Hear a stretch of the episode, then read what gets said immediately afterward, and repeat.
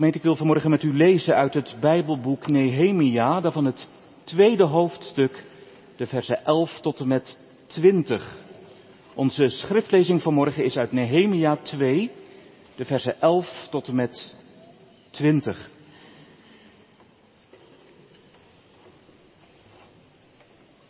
Nehemia was aan het hof van de koning van Perzië. En toen ontving hij berichten uit Jeruzalem. Dat waren geen beste berichten. De muren van de stad Jeruzalem waren verwoest. En het deed Nehemia verdriet. En toen kreeg hij toestemming van de koning om naar Jeruzalem te gaan. Nou, dan gaan we lezen in Nehemia 2.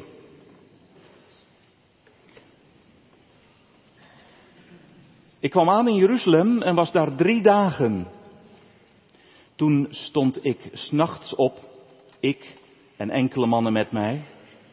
Ik vertelde geen mens wat mijn God in mijn hart gegeven had om voor Jeruzalem te doen. Er was geen dier bij mij dan het dier waarop ik reed. Ik ging s'nachts door de Dalpoort de stad uit, voorbij de Drakenbron, naar de Mestpoort en inspecteerde de muren van Jeruzalem, waarin bressen waren geslagen en waarvan de poorten door vuur waren verteerd. Ik ging verder naar de bronpoort en naar de vijver van de koning. Er was echter geen ruimte om verder te gaan voor het dier waarop ik zat. Toen klom ik in de nacht omhoog langs de beek, terwijl ik de muur inspecteerde en ging weer terug. Ik kwam door de dalpoort binnen en ging terug. En de machthebbers wisten niet waar ik heen gegaan was en wat ik aan het doen was. Want ik had tot nog toe de Joden, de priesters, de edelen, de machthebbers en de anderen die het werk deden niets verteld. Toen zei ik tegen hen, u ziet de ellende waarin wij verkeren, dat Jeruzalem verwoest ligt en zijn poorten met vuur verbrand zijn. Kom, laten we de muur van Jeruzalem opbouwen zodat we niet langer een voorwerp van smaad zijn.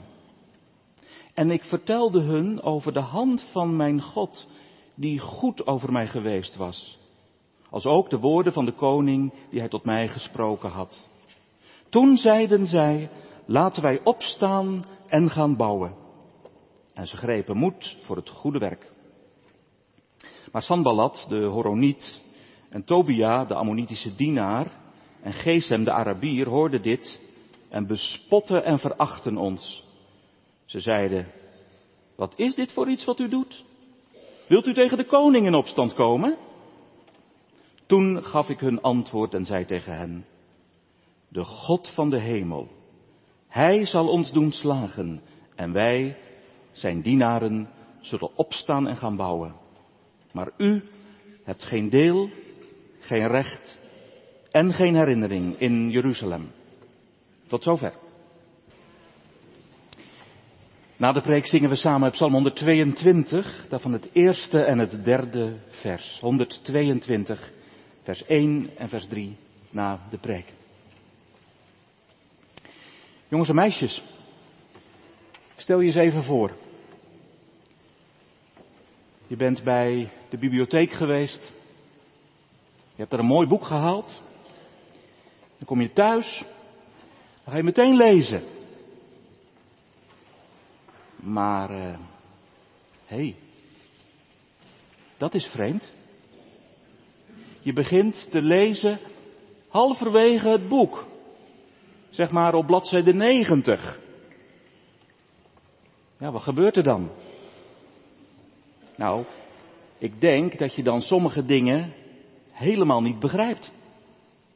Want die zijn eerder in het boek al verteld. En dat heb je niet gelezen. Je leest over een jongen. Maar wat voor jongen het is, geen idee. Het gaat over zijn vader en zijn moeder, maar ja, daar weet je ook niks van. Kijk, dat werkt niet, hè? Beginnen te lezen op bladzijde 90. Maar eigenlijk is dat wel wat we vanmorgen ook hebben gedaan. We hebben namelijk een stukje gelezen uit het Bijbelboek Nehemia. Maar dat stukje is onderdeel van een veel groter verhaal. En om onze geschiedenis te begrijpen, moeten we daar eerst naar kijken. Naar dat grotere verhaal. Ik begin bij de ballingschap. De ballingschap, dat is dat het volk wordt weggevoerd. Weg uit Juda, weg uit Jeruzalem. En die ballingschap, dat is niet iets dat Israël overkomt. Nee, dat hebben ze verdiend. Want op een gegeven moment is de grens voor de Here bereikt. Zijn volk heeft zoveel zonden gedaan. Zijn volk heeft hem zo lang verdriet gedaan. Het ging maar door en door. Tot de Heere zegt, nu niet verder. En wat doet de Heere dan? Dan maakt de Heere het zo dat zijn volk in ballingschap wordt gebracht. De Heere laat het gebeuren dat Jeruzalem wordt weggevoerd naar Babel. Straf van God. Nou, dat klinkt alsof daarmee alles vervolgens klaar is. Einde geschiedenis. Nee, dat is niet zo. Want het gaat zo wonderlijk. De Heere God laat het niet bij straf. Hij vergeet zijn volk niet. Hij blijft voor zijn mensen zorgen, ook ver weg, ook daar in Babel. En de Heere draait de dingen om. Na een aantal jaren maakt de Heere het zo dat er mensen terug mogen naar Jeruzalem. In het boek Esra horen we over Zerubabel en Jezua. Zij keren terug naar Jeruzalem. En zij gaan de tempel herbouwen. Het huis van God. En, en daarna, daarna keert ook Esra terug. En onder leiding van Esra wordt de wet van God weer ingesteld in Jeruzalem. En dan, ja, dan mag ook Nehemia terug. Nehemia, de man uit ons gedeelte. Nehemia is schenker bij de Perzische koning. Hij heeft een belangrijke baan. Op een dag ziet de koning van Perzië aan het gezicht van Nehemia dat hij intens verdrietig is. Nou, dat is niet vreemd. Want Nehemia heeft bericht gekregen over de toestand van de mensen in Jeruzalem. En die is erg. En wat ook erg is, dat er bressen zijn gekomen in de muren van Jeruzalem. En dat de poorten zijn afgebrand. De stad ligt er onbeschermd en troosteloos bij. En dat doet Nehemia verdriet. Maar de koning ziet het. En de koning geeft aan Nehemia toestemming om terug te gaan. Terug naar Jeruzalem. En de koning geeft ook middelen om de stad te herbouwen. Bovenal om de muren van Jeruzalem te herbouwen. Jongens en meisjes, jullie hebben vast wel eens een stadsmuur gezien. Een oude stadsmuur. Ja, vroeger deden de mensen dat. Dan zetten ze om hun stad een muur. En dat wil Nehemia in Jeruzalem ook doen. De muren van Jeruzalem herbouwen. Maar waarom dan? Waar is zo'n muur voor? Nou, een, een muur is ter bescherming. Om ervoor te zorgen dat wat er binnen de muren is, dat dat veilig is. Veilig voor de vijanden. Een muur is ter bescherming. En wanneer wil je nou iets beschermen? Als het kostbaar is natuurlijk. Als het waardevol is. Jongens en meisjes, als jullie een mooi cadeau hebben gekregen op je verjaardag, dan ben je daar zuinig op, toch? Dan hou je dat cadeau steeds in de gaten. Anderen mogen er niet zomaar aankomen. Je beschermt het goed. Zo is het ook met een stadsmuur. Een muur beschermt. Ja, hoe zit dat dan met Jeruzalem? Waarom daar nu de muren bouwen? Wat moet er beschermd worden in Jeruzalem? Wat is er waardevol in Jeruzalem? De mensen natuurlijk die er wonen, zeker. Maar nog meer. De tempel is herbouwd.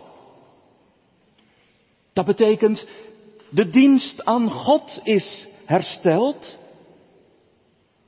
En de wet van God is weer ingesteld. Mensen leven weer volgens de geboden van de Heere God. Kijk, dat is waardevol. Dat de Heere weer gediend wordt. Dat Hij gevolgd wordt. Dat mensen Hem aanbidden. Dat is, dat is zo waardevol. Dat moet beschermd worden. En vandaar het verlangen van Nehemia. Om de muren te herbouwen.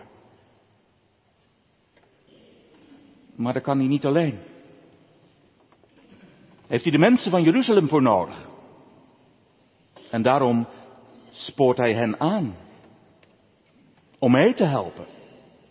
Mee te bouwen. Zodat de dienst aan God verder kan. Zodat de dienst aan de Here verdiept kan worden. Gemeente, er begint een nieuw seizoen. Hier in de gemeente rond de Oude Kerk. Allerlei activiteiten in de gemeente beginnen weer. Waarom zou je daar nou aan meedoen? Waarom zou je meebouwen in de gemeente? Nou toch vooral hierom. Omdat wij weten dat er in de gemeente iets heel waardevols is. Een grote schat. Ja, niet een schat omdat wij het zo goed doen, nee. De schat die we in de gemeente koesteren, dat is de trouw van God. Dat is de genade van de Heere, ook over Ede. Dat God het ons geeft, dat van zondag tot zondag het evangelie wordt verkondigd. Dat er redding is voor zondaren. Dat de Heere ons het leven wil geven door het geloof in zijn Zoon, de Heer Jezus Christus. Dat is de schat. En dat is van zoveel waarde, dat roept erom dat wij het beschermen. Dat we er zuinig op zijn. Maar ook dat we er meer en meer uit gaan leven. Dat we ons er steeds meer in verdiepen. Kijk, dat is het gemeentewerk. Nehemia bouwt een muur om Jeruzalem, om de dienst aan God te bewaren. Maar ook om te zorgen dat het leven samen met God kan bloeien. Dat dat leven een veilige plaats heeft. Meedoen in de gemeente is bouwen aan de muren van Jeruzalem. Dat is dat je inziet. Wat is God het waard om geloofd te worden, om gediend te worden. En wat is het goed om daar ook mijn steentje aan bij te dragen. Voor het geheel van de gemeente, maar ook voor mijn persoonlijke leven. Dat ik mijn band met de Heere laat voeden. Op categorisatie, op een vereniging, in het werk van de evangelisatie. Gemeente, vanmorgen, vanmorgen trekken we wat lijnen vanuit die geschiedenis van Nehemia. Lijnen naar ons en naar de opbouw van de gemeente. De eerste lijn is dit. Aanvankelijk begint het niet erg bemoedigend in ons gedeelte. Want je ziet Nehemia gaan door het nachtelijke Jeruzalem met een paar metgezellen. En zo donker als de nacht is, zo donker is ook de situatie van de stad.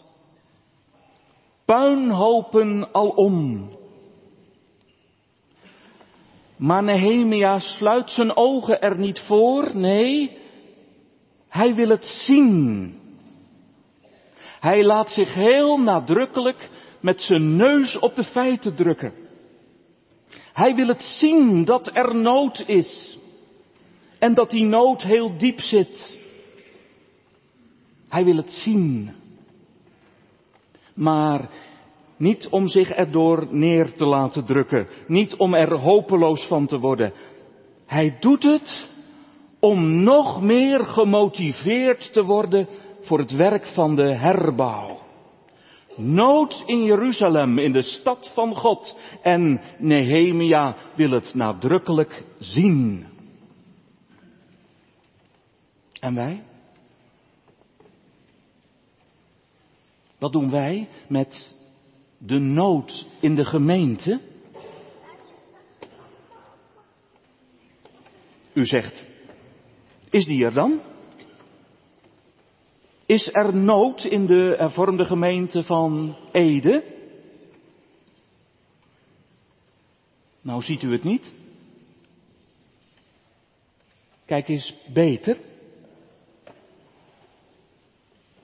Is het geen nood dat er mensen uit de gemeente weggaan?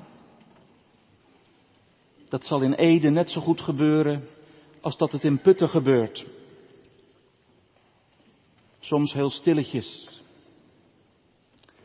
Vroeger zag je ze iedere zondag. Toen eens in de maand. En nu, na de coronatijd, nooit meer. Mist u ze? Is het voor u nood? Of staat u er nooit bij stil? En denk eens aan die mensen die het niet meer kunnen vinden in de gemeente. Die het te zwaar vinden of te licht, of te lang of te kort, of te serieus of te los. Mensen die elders hun heil zoeken. Is dat voor u nood? Of denkt u diep van binnen, die last pakken, kunnen we missen als kiespijn. Nood in de gemeente. En wat te denken van de jongeren,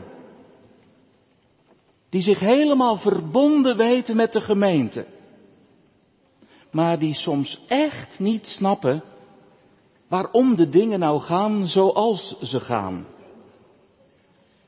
Is dat nood voor u? Praten we met ze? Of vinden we ze alleen lastig? Joh, als je wat ouder bent, dan ga je er net zo over denken als ik. Nood in de gemeente. En wat te denken van al die mensen die er zondag aan zondag zitten in de kerk, ja zeker, ze zijn er en dat is fijn, maar ondertussen houden ze de Heer Jezus en zijn dienst keurig op afstand. Is ons dat nood of denken we, ach, ze zitten er toch? Nood. Nood in de gemeente. Van Nehemia leer ik er niet aan voorbij te leven. Gemeente, zie het. En laat op je inwerken. En lig er maar eens een nacht wakker van. Maar niet om het beltje erbij neer te gooien. Nee, juist om de troffel op te pakken en te gaan bouwen. Er iets aan te gaan doen. Anderen aansporen. Doe mee. Laten we samen de nood zien. En er dan ook iets aan doen. Gemeente, misschien klinkt u dat wat activistisch in de oren, zo van mouwen opstropen en schouders eronder. Zo is het niet bedoeld. Ook dat leren we van Nehemia. Het gaat hem niet om het werk op zich. Het gaat hem niet om die muur op zich. Dat zou heel erg zijn. Dat is in het kerkenwerk ook heel erg. Als er georganiseerd wordt om het organiseren, zo van nou, nog maar iets erbij. En oh ja, dat is ook leuk en ook belangrijk. En ondertussen wordt iedereen doodmoe. En is heel dat opgetuigde gemeenteleven zo doods en zo leeg als het maar zijn kan. Nee, niet werken om het werken in de gemeente. Dat is de dood in de pot. Nogmaals, waar is het Nehemia om te doen? Nu, om een veilige muur te zetten rondom de tempel en rond de wet.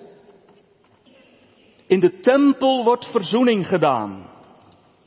Daar wordt genade ontvangen. Daar ontmoet de zondaar de levende God, de God die heilig is en vol van ontferming.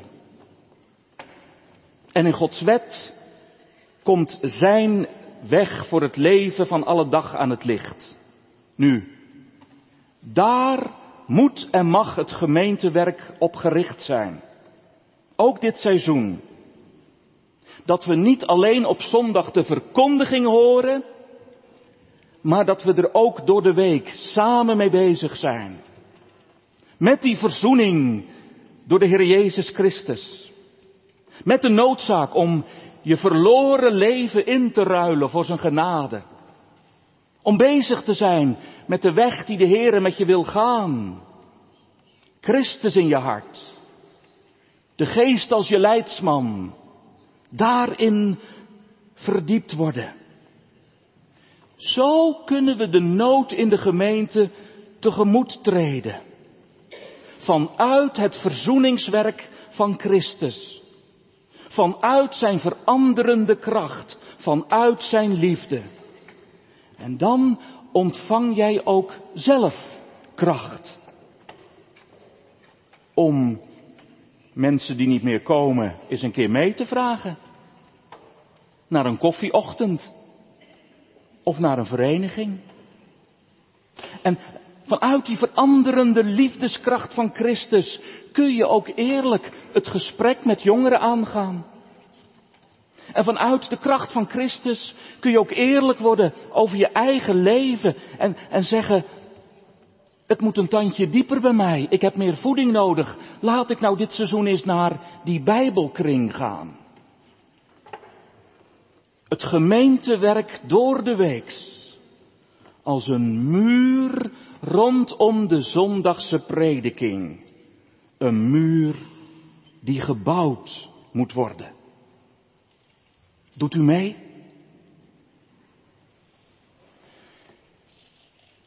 Nog een lijn vanuit ons gedeelte. Mij valt op hoe Nehemia die mannen van Jeruzalem tegemoet treedt met zijn verzoek om de muren te herbouwen. Hij overhandigt geen rapport, Hij geeft geen zakelijke analyse. Hij doet iets anders. Hij maakt het heel persoonlijk.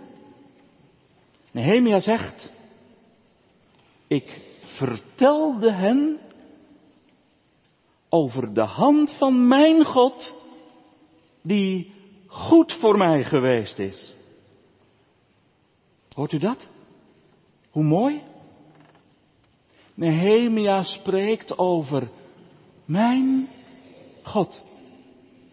Heel persoonlijk. En, en, en deze God, zijn God, die is goed geweest voor hem. Nehemia geeft een persoonlijk getuigenis.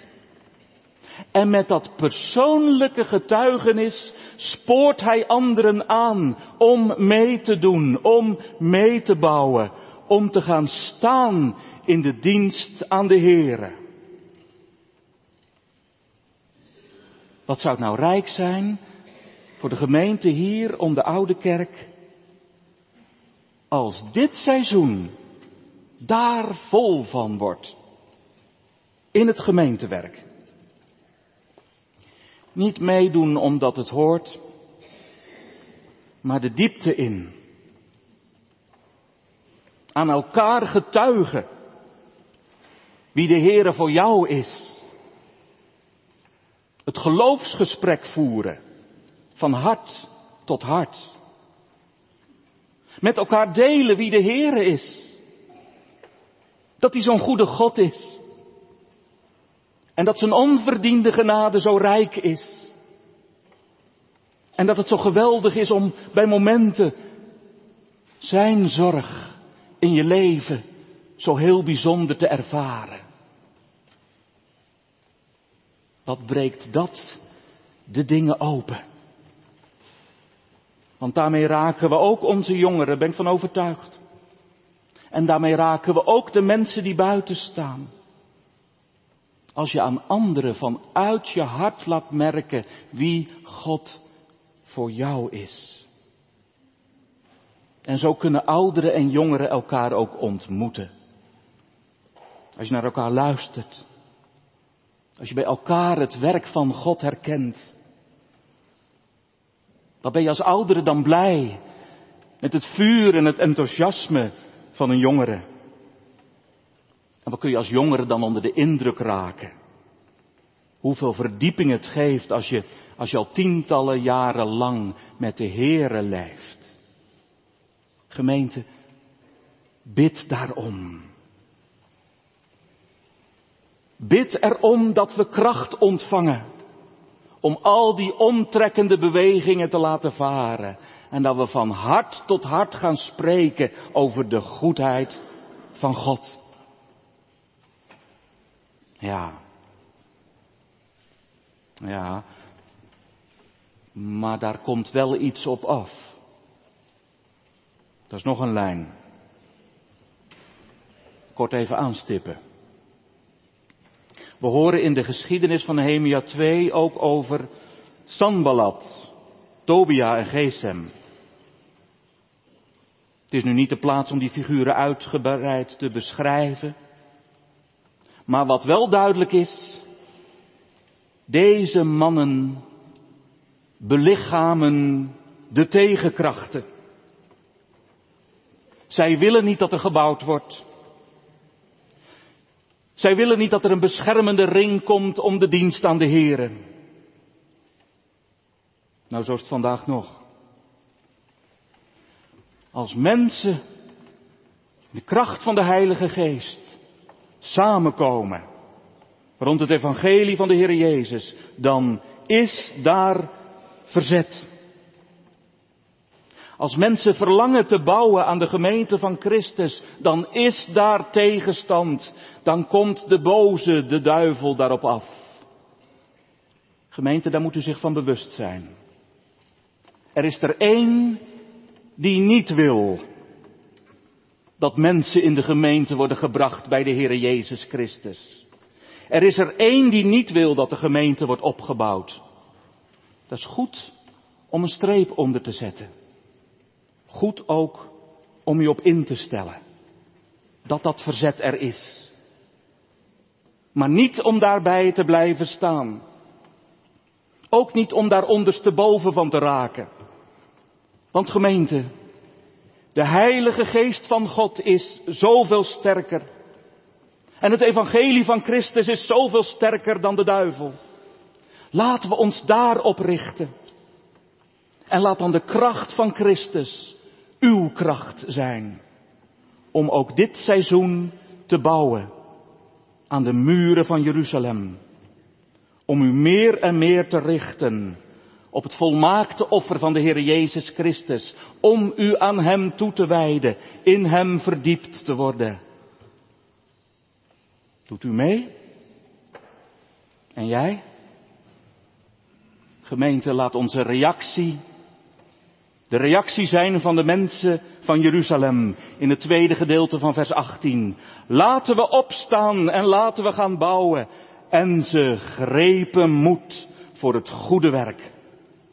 Nogmaals, ik heb het al een paar keer gezegd. Geen activisme. Als het eigen kracht wordt, dan is het ten dode opgeschreven. Maar laat het anders zijn. Laten we opstaan in de kracht van de opgestane. Laten we bouwen in de kracht van de bouwheer van de kerk. En laten we moed ontvangen van Hem die alle moed geeft. Dan, dan zal het goed zijn. Amen.